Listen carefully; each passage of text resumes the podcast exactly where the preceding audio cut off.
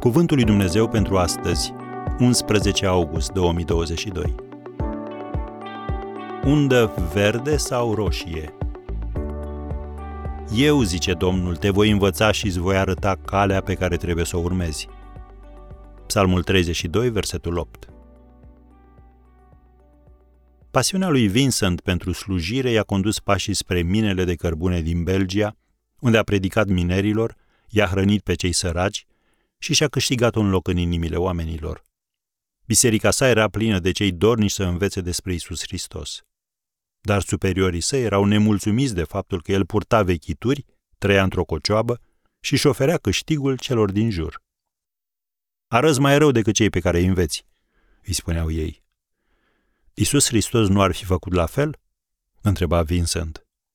Șefii săi nu au fost de acord și a fost dat la o parte din lucrare. S-a simțit rănit și plin de mânie. Singura sa dorință a fost să zidească o biserică care să-L slăvească pe Dumnezeu și atunci de ce oare Dumnezeu nu a îngăduit să se întâmple lucrul acesta? Apoi, într-o zi, se uita la un miner care se lupta cu o încărcătură de cărbune și, mișcat de această imagine, a început să schițeze echipul celui a plecat. Și chiar dacă nu și-a dat seama atunci, și-a descoperit de fapt adevărata chemare. Tânărul predicator care fusese respins de superiorii săi a ajuns în cele din urmă un artist de care lumea își va aduce aminte multă vreme. Vincent van Gogh.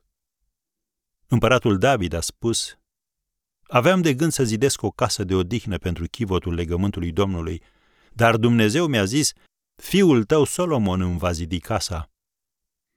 Am citat 1 Cronici 28, versetele 2 și 3 și respectiv 6. Când Dumnezeu îți aprinde lumina roșie a semaforului, fii sensibil la ea. Și când îți respinge planurile tale pentru a le implementa pe ale sale, spune amin. F. B. Meyer a scris Te afli în dificultate cu privire la calea pe care trebuie să o urmezi? Du-te la Dumnezeu, primește călăuzire de la lumina surâsului său sau de la norul refuzului său. Așteaptă în tăcere chiar dacă toți cei din jurul tău vor insista să iei imediat o hotărâre sau să treci la fapte. Și vei vedea cum voia lui Dumnezeu ți se va limpezi.